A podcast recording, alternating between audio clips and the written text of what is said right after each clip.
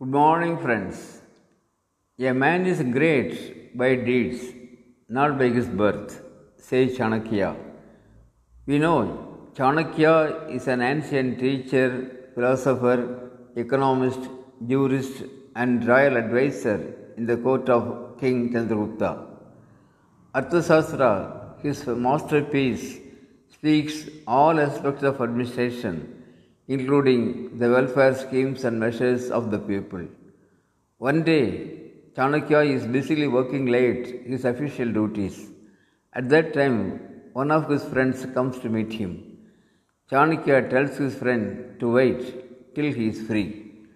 After finishing his work, Chanakya puts out the oil lamp he was using and lights another lamp.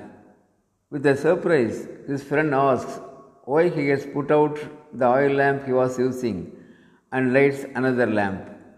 With an honest smile, Chanakya says, My friend, the first one is given by the kingdom to look after official duties. This one is mine. I don't use official resources for personal works, Chanakya frankly says. How great Chanakya is!